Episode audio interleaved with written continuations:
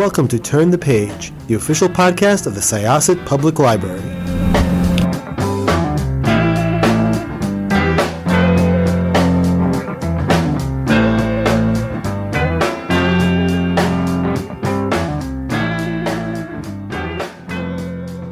Hello, everyone, and welcome to Turn the Page.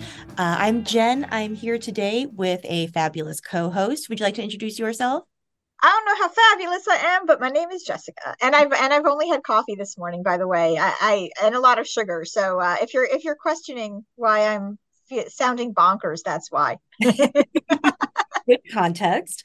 Excellent. And we're here with a really fantastic author of a book that we just both are absolutely mad for. Could I please ask you to introduce yourself and your book, please?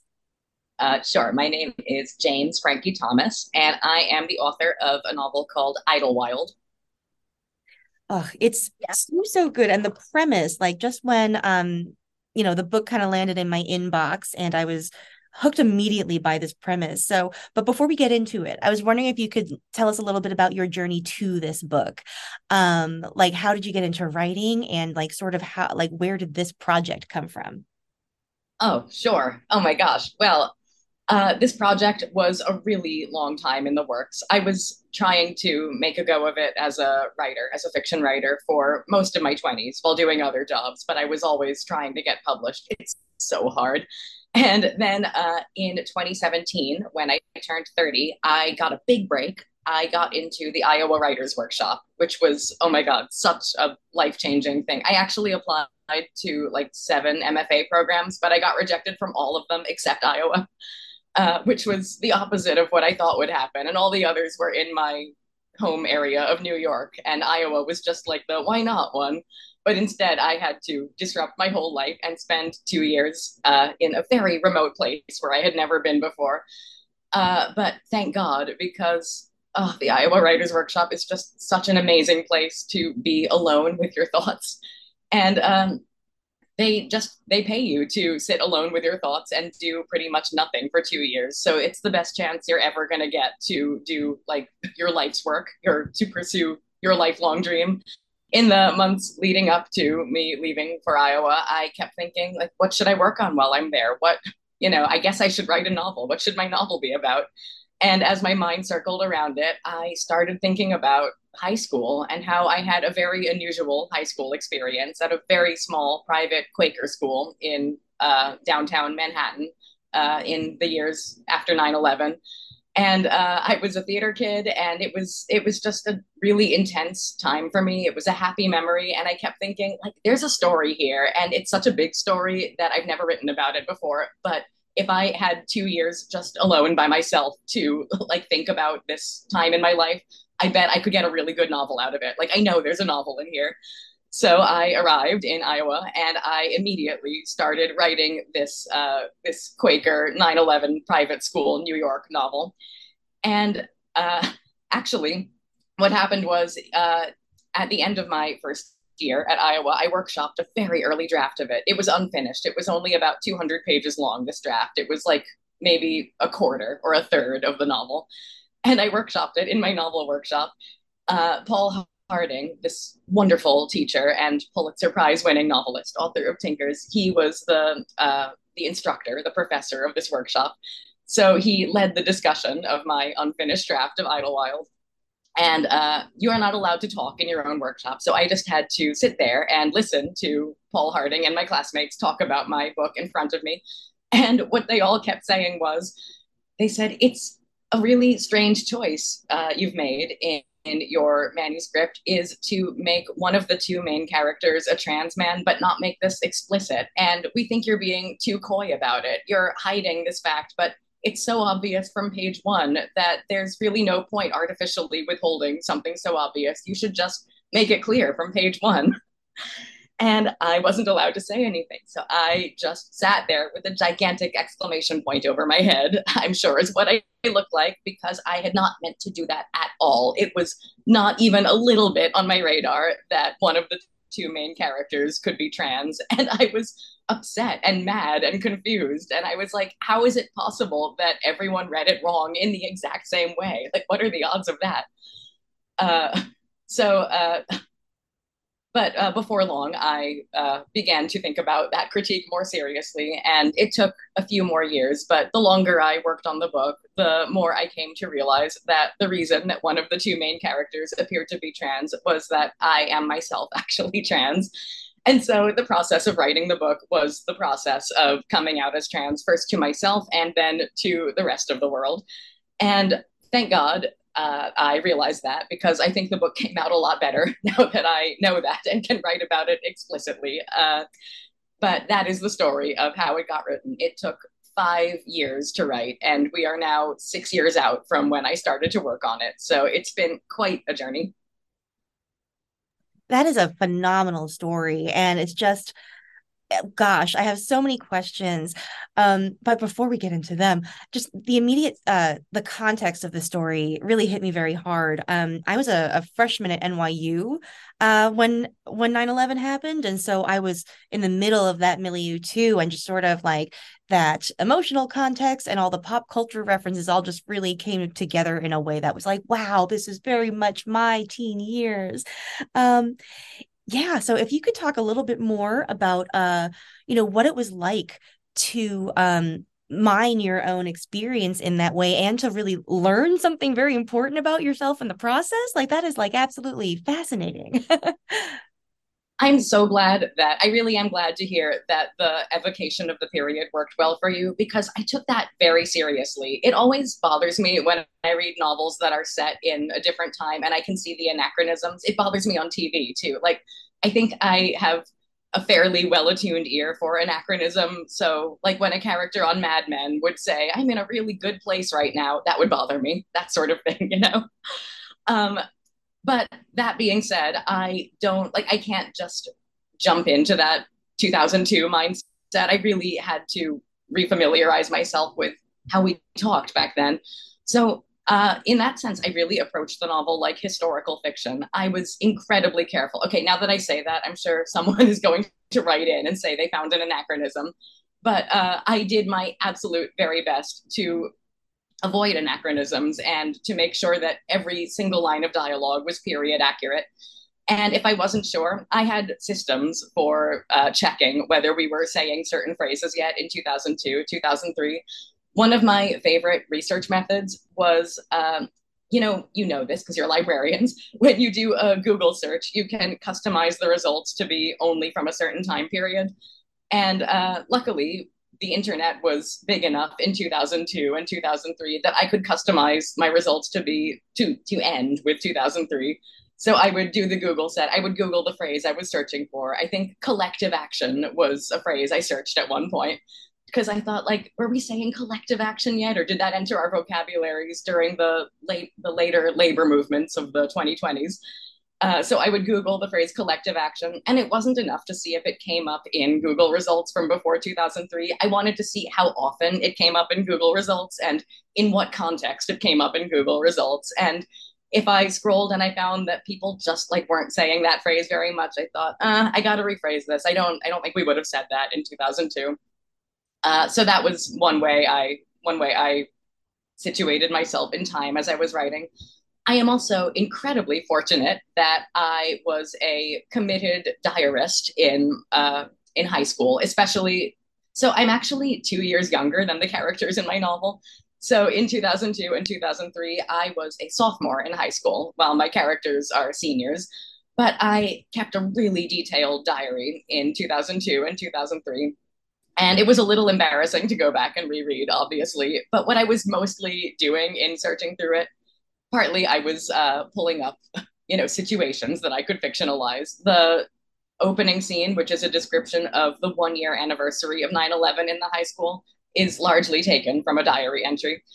But more than that, I was looking for slang, I was looking for speech patterns, I was looking for attitudes and how we talked about things. There's one entry that I was so glad to find again because it answered a question I have been asking myself for years, which is what did kids do to pass the time before they had phones? Like, I literally don't remember what I used to do before I had a phone to look at. And I found an entry where I describe hanging out with some classmates, and uh, in the diary, I wrote, and uh, we spent a lot of time reading aloud the warning label on a bucket and making fun of it. uh, that did not make it into the novel, but uh, that sort of thing was really helpful in uh, getting me to re-inhabit the mindset of it's 2002. We have AIM, we have the internet, but the internet is a place you go on. You go on the computer. It's a different place, and really only nerds spend a lot of time in that place, and the rest of us are just uh, grounded in physical reality without our phones. It was it was challenging. I actually uh, it was so challenging that my next fictional project that I want to start on, I am deciding not to have any characters be of my generation because, like, I'm sick of going back to that place. I don't want any of my characters to use those slang terms anymore. I'm sick of researching the early 2000s. I have gotten that out of my system. So I real so the characters, let's talk about them because I really um liked reading them and i felt that you did you know i'm um about i so i 9-11 happened my first six months out of college um and actually i was working at borders um which is where i met jenn believe it or not um but not at the same time. I think like you i don't remember when jenn started working at my borders but i think it was i don't know jenn when when did we meet? Was it I came in for my interview December 2002. So like a very right. yeah. So that's about so yeah. That was uh, I think I like had left around that time. But um, the reason I mentioned Borders is because that's where I was when 9/11 happened. Um, oh, wow. I was working in the cafe at Borders, and um, I remember um, Peggy Ziernan, who was both uh, it's Ziernan, correct? That's how she pronounces her last name. Zierin. Zierin, sorry. Okay, so I remember Peggy Zirin, who um, was our um, manager at the time. She was manager for both myself and Jenn. We know her very well. Um, she was the one who called a meeting at um, Info and told all of us what had happened. And it was just the most bizarre experience and I can't imagine what it was like being in the city during it. You know, whenever I see Peggy, she always tells me that whenever it's 9 11, she thinks of me because um, my dad worked in the city and I had been unable to get in touch with him. Um, he he did not he did not die that day. Uh, but still, um, it was just this really weird time. You would go someplace that day and like y- you like would see these people just kind of living their lives or like, you know, when I, when things did happen, like people started coming into the cafe and acting like nothing had happened. And they're just like, give me my cappuccino. And it's like, like really um, and I think like one of the things about the characters, Faye and Nell, Nell, you know, they kind of have that that weird dissonance, you know, like they're in the middle of it, and the two of them are drifters in their own way.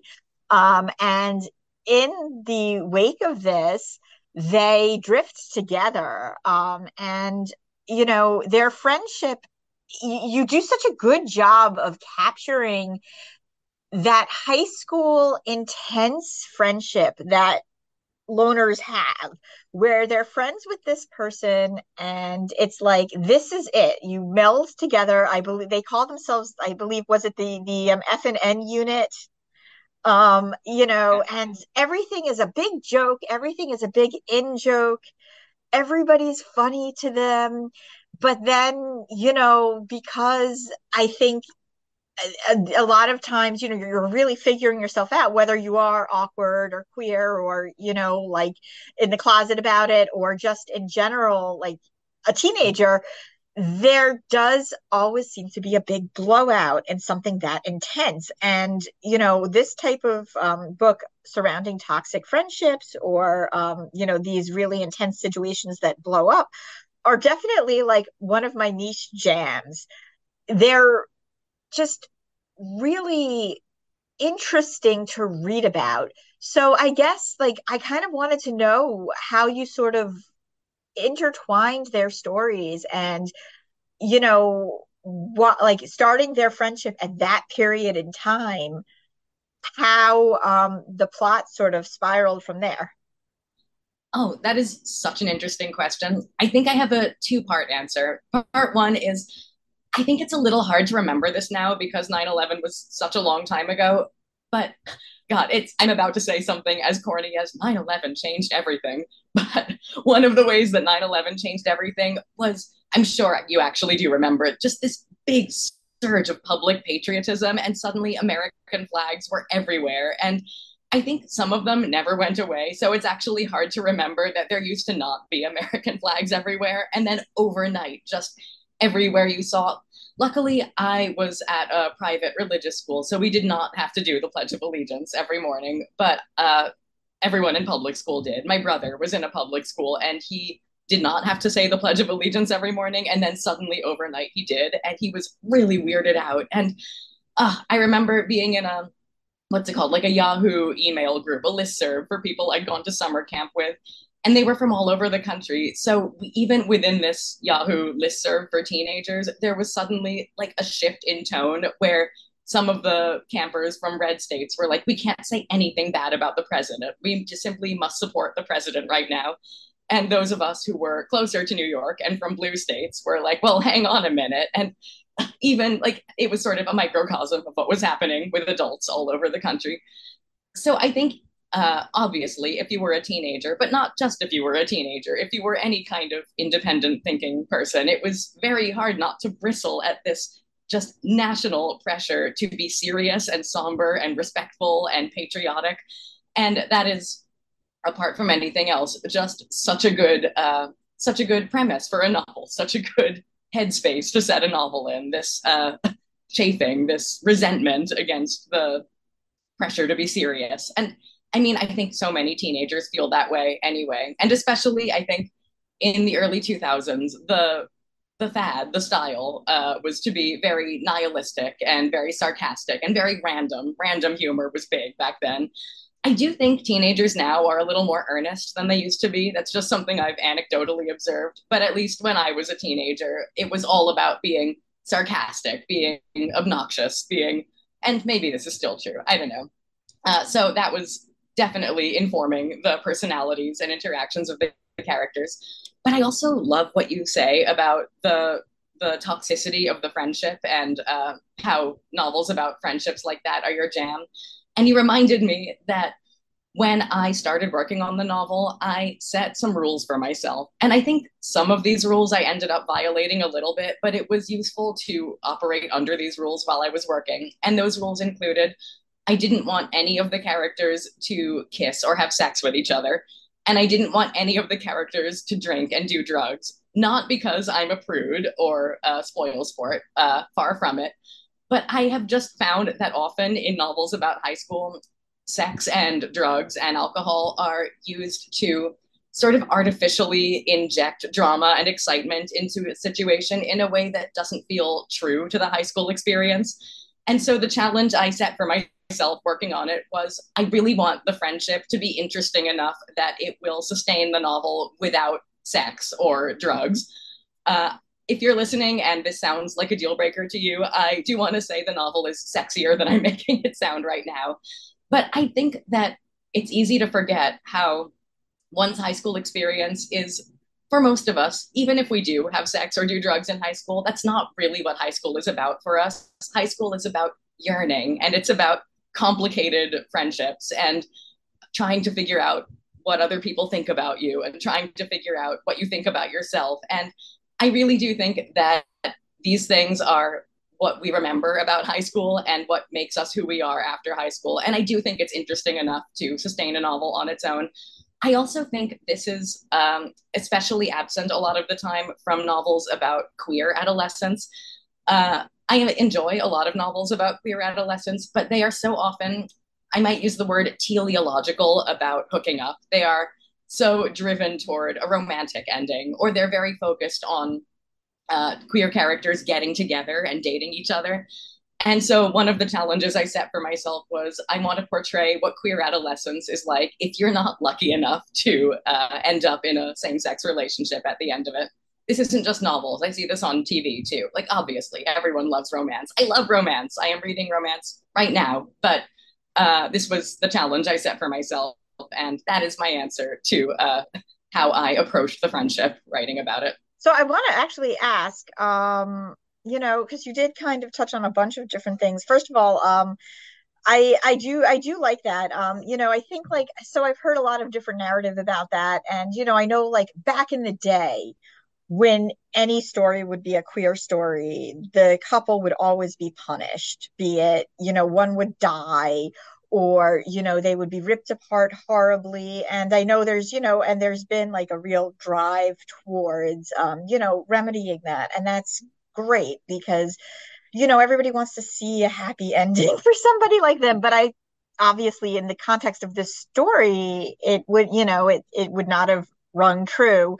Um and you know unfortunately especially i mean you know i can't say especially back then i mean because i feel like you know as much progress as there was there also wasn't. And even now depending on your life and where you are it, it might still be that way. But for um for nell and uh faye's story absolutely um, this rang very true. But I, I do. So you mentioned the story being sexier. Um, than that. Um, two things I kind of want to pick up on. First of all, yeah, I get it. And, you know, like growing up in the era of John Hughes movies and like American Pie and all these movies where everybody's having sex and it's like, oh yeah, you know, this is the teenage experience. And then other people are just like, where? When? How you know um, one thing that always what there's two pieces of media that i think about. One is freaks and geeks where um, the characters you know obviously like daniel is having sex with everybody because that's kind of his character but like you know you have like characters like nick and lindsay who are so awkward and like the younger brother and like they're not like like they they have these crushes but then like when it comes right down to it it's like eh, no this isn't happening. But then also daria which um, I am like a huge fan of Daria. Oh my God. If I can just interject yeah. me too. Side note, Daria was one of my influences and inspirations, actually. I love Daria. Wonderful. So what I'm going to say is, um, so I have watched and like used used to at one point in my life, I blogged about every episode of Daria because my husband and I are like, we're just going to rewatch this. Um, but one thing I really thought was interesting. Now, first of all, like I am not a fan of Daria's boyfriend I just think he was kind of a bland character. But one thing I really liked about their arc was there was this whole build up to are they going to have sex? And they didn't. And it was okay. And it was like, you know, like they got to this moment and then she kind of like was like at the last minute just kind of left and was like, no. But it was so natural to the teenage experience. It's like, yeah, that's and that's okay. That's totally okay. And he wasn't that much of a jerk about it. I just don't like his character. But um, what I did, but getting back to your story, which also deals with pop culture, is Faye is really into slash fan fiction, and um, this is before. I don't know if this is before fanfiction.net. I think that there was fanfiction.net definitely before it's definitely pre AO3 um, and pre like Benedict Cumberbatch Sherlock because she reads like Sherlock Holmes slash fiction. So if that's the sexy part of the story, can uh, t- talk a little bit to that. Like, why slash fiction? And what is oh. slash fiction for people who don't know? Because you should. Gosh, I feel like every time there's like a little explainer about slash fiction in an article, they always have to explain the etymology of the word slash fiction. So, like a, like a little article explainer, I will say that slash fiction is fan fiction, specifically uh, imagining that two male characters on a TV show or in a novel get together sexually. And it's it is so called because of the slash mark used to uh, used to denote the pairing. So, for example, if you write slash fiction about Sherlock Holmes and Watson, you would denote it as Holmes slash Watson. This is what all the art article explainers say. And I feel like it's become such a, a trope to explain it this way that we have really lost sight of the fact that nobody calls it slash fiction anymore. Like, honestly, we are old to still be calling it slash fiction. And actually, it's kind of interesting. I eventually realized I think there's two reasons that term has fallen out of favor. One is so much fan fiction is gay now that it kind of is beside the point to specify whether it's slash or het. Like we don't make that distinction any- anymore. But actually, the other reason is as librarians, I think you guys will be interested in this reason. The other reason we don't call it slash anymore is that on Tumblr, which displaced LiveJournal as the hub for fan fiction, if you put a slash mark in the hashtags, it would mess up the hashtags and they wouldn't show up in a search. It was like you couldn't use that character in the tags. So uh, to take an example, uh, let's say uh, Sirius Black and Remus Lupin, a very popular slash pairing. If you put a slash between their names in a Tumblr tag, they would not show up in the search. And that is why you'll notice when Tumblr started during the ascent of Tumblr as the big fandom hub, uh, that is when you started seeing stupid, cutesy little made up names for slash pairings. And for uh, Sirius Black and Remus Lupin, you may recall that name was Wolfstar. Uh, oh, I, I, thought you were going to say like, like, oh no, wait, that doesn't, I was going to say Riri, but that's terrible. or like, or, Sloopin. Sloopin. That works yeah. a little bit better. That flows. you also you did start seeing a lot of portmanteau names like Drarry and I uh you know you can if you're listening to this podcast you can probably think of more honestly like I don't think there are a lot of listeners to whom this is news uh, but this is all to say that I realized as I was working on my novel that uh, I was really I had to one of the ways I had to put myself in that 2002 headspace was I really had to remember and reimagine an entirely different internet. And uh, one of the, so as you say, fanfiction.net existed. AO3 definitely did not exist. I also, it was amazing how much I had forgotten and had to refamiliarize myself with as I was writing it. I had totally forgotten that you couldn't put, you were not allowed to put explicit content on fanfiction.net. You could only, they had inspired by the MPAA rating system. I think you could only go up to an R rating and then anything rated NC 17 was relegated to adultfanfiction.net. But also, the internet was more, um, what's the word? It was, oh, I'm forgetting the word, but it was more scattered at the time. So it wasn't AO3 or Tumblr dominating everything. It was, you had like special websites just for Harry Potter fanfiction, special websites just for fanfiction about Sirius Black and Remus Lupin. Um, balkanized, that's the word I'm looking for. The internet was more balkanized back then, and fandom was more balkanized back then. And LiveJournal was probably an even bigger fandom hub than fanfiction.net, but LiveJournal itself was so balkanized. You had LiveJournal communities. And unfortunately, I just didn't have it in me to recreate all of this in my novel. That would have been too big a project for me. It would have been a different project. So, um, actually, a small regret I have is that the portrayal of LiveJournal in my novel is a little bit oversimplified. I don't have the characters making friends on LiveJournal, and I don't have them meeting strangers in other parts of the world in LiveJournal communities, even though realistically I think they would have been. But uh, I I just didn't have it in me to come up with all that stuff. So instead, I uh, I focused only on uh, just the way that uh, fan fiction and slash fiction uh, was a way to uh, get a fix of something that was really hard to find in pop culture back then. I wanted to say too, on that note, 2002 and 2003 was an interesting time for gay culture because it was out there. You know, Ellen DeGeneres had come out on her sitcom. We had on Friends, you know, there were lesbian characters on Friends. So, like, and there was a gay pride parade in many major cities. So, like, it was not a completely hidden, closeted thing, but you, you did have to hunt for it. And you would never, ever see gay content in media for children, which I think was a very interesting uh, time to grow up in because if you were interested in gay stuff and attuned to gay stuff uh, you really you had to look for it. You had to know what to look for. You had to hunt. It was maybe in a sort of hidden section of the library. My own school library had like four gay books and the section was not on prominent display but man when i found it i tore through it. I read all four books. I read i read rubyfruit jungle which my school library weirdly had and i read a biography of ryan white and I read a surprisingly informative book called When Someone You Know Is Gay. I read all those in the eighth grade. I think that was it. That was the entire gay section. Uh, so Faye and Nell are characters. They are characters who are just constantly like sniffing around for the gay section. And, you know, since the amount of gay books and gay content out there is so limited, they are obsessed with looking for it in, in subtext. And so this is all to say, and slash fiction is part of this too. I think the experience of sniffing out uh, gay stuff during that time period is so uh, characterized by the experience of looking for subtext. And actually, I guess you could say the novel is a novel about looking for subtext. And in that sense, maybe it's uh, a universal gay story, but I think it is really situated in that time period of the early 2000s when gay stuff was there, but largely subtext.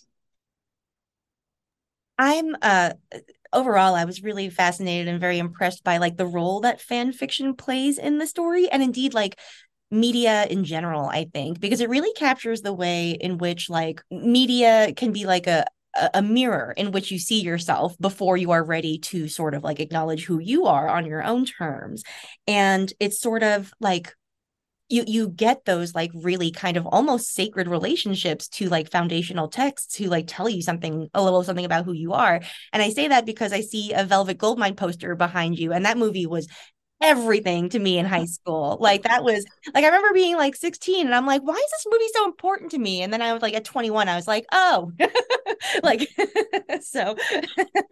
you know, I just want to say this is where I do all my Zoom meetings, including tutoring children sometimes. You are the first person who has ever noticed the Velvet Goldmine poster behind me. And now I'm a little self-conscious because it is a crotch shot but like in subtle way. Like I don't know if you could tell. It's like a close up of a guy in underpants.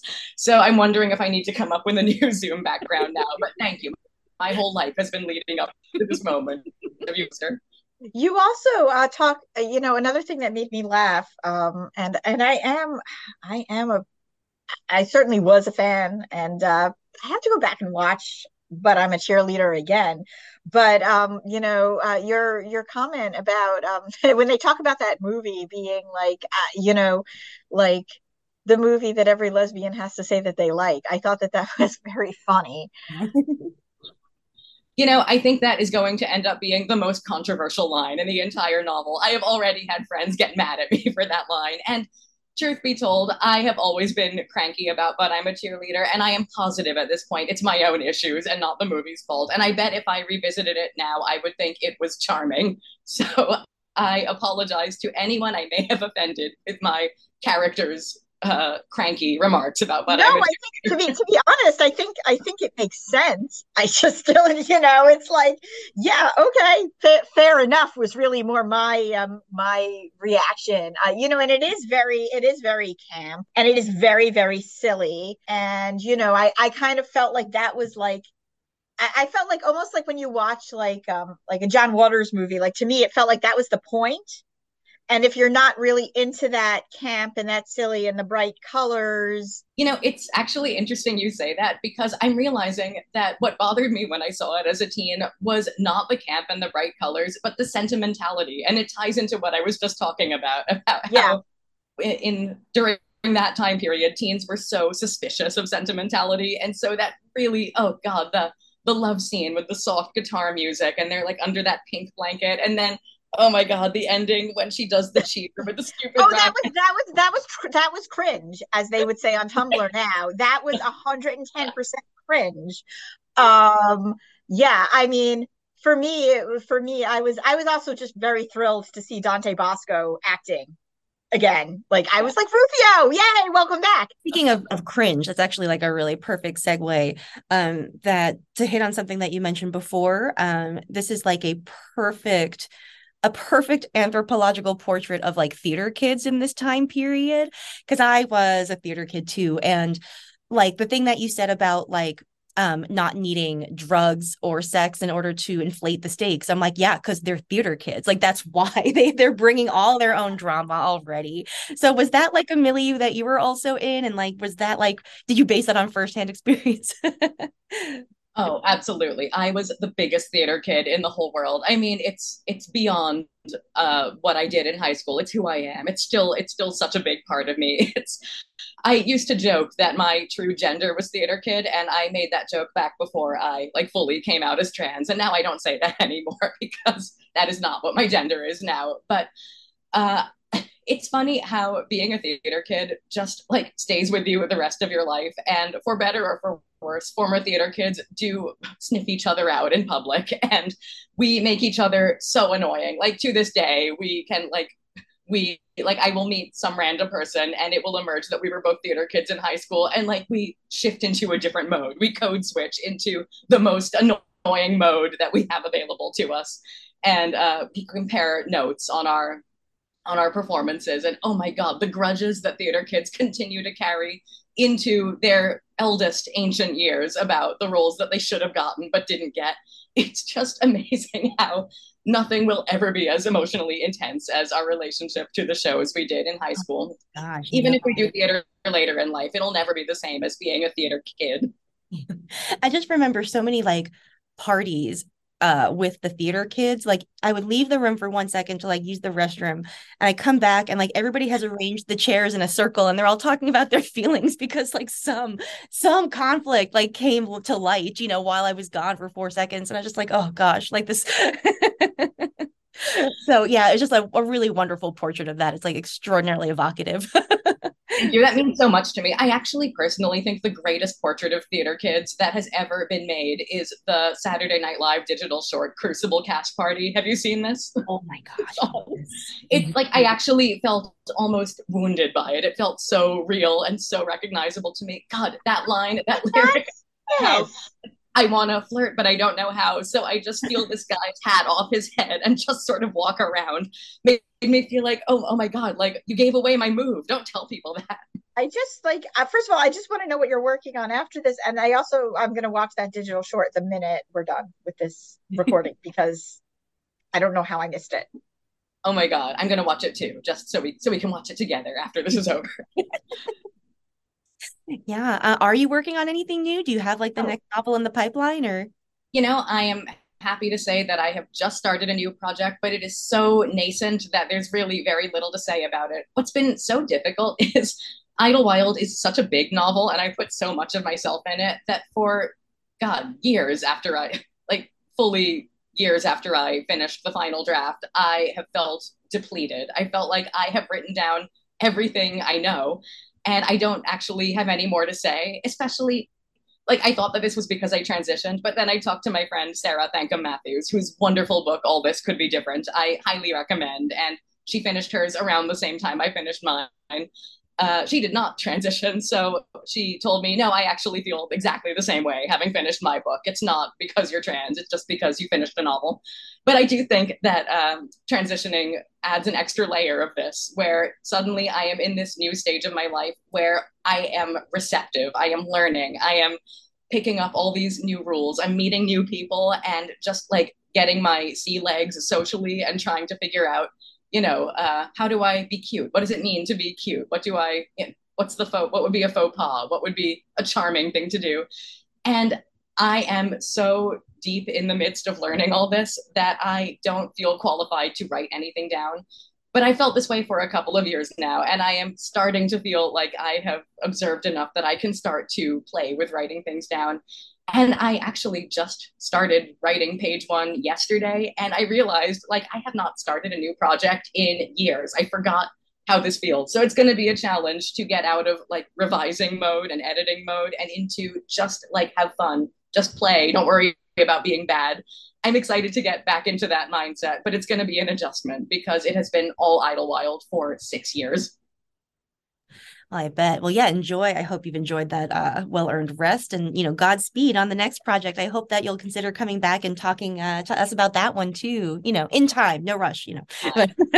I am, oh my God, I'm so slow. I am the slowest writer. That's why Idlewild took five years. I am hoping, you know, fingers crossed that I'll be faster this time. But that was one thing they did not teach me at Iowa was how to write faster. It turns out some people are just slow. And I think I might be one of the slow people. And that's okay. I got to accept that about myself. Yeah, that's okay. Well, thank you. Thank you so much for joining us. This has been really lovely. We appreciate yeah, it. Yeah, it really, really has. Thank you so much. This was just super, super fun. And uh, I think um, this is just a really good book. Everyone should read it. It's good. That yes. means so much to me. Thank you so much for having me. This was really, really fun. All right. Okay, listeners, please pick up Idlewild. By the time that you hear this episode, it will have been out in the world for a couple days. So please pick it up at your uh, favorite library or bookstore, wherever you like to go for those things. Thank you so much for joining us. It is now time to close this chapter.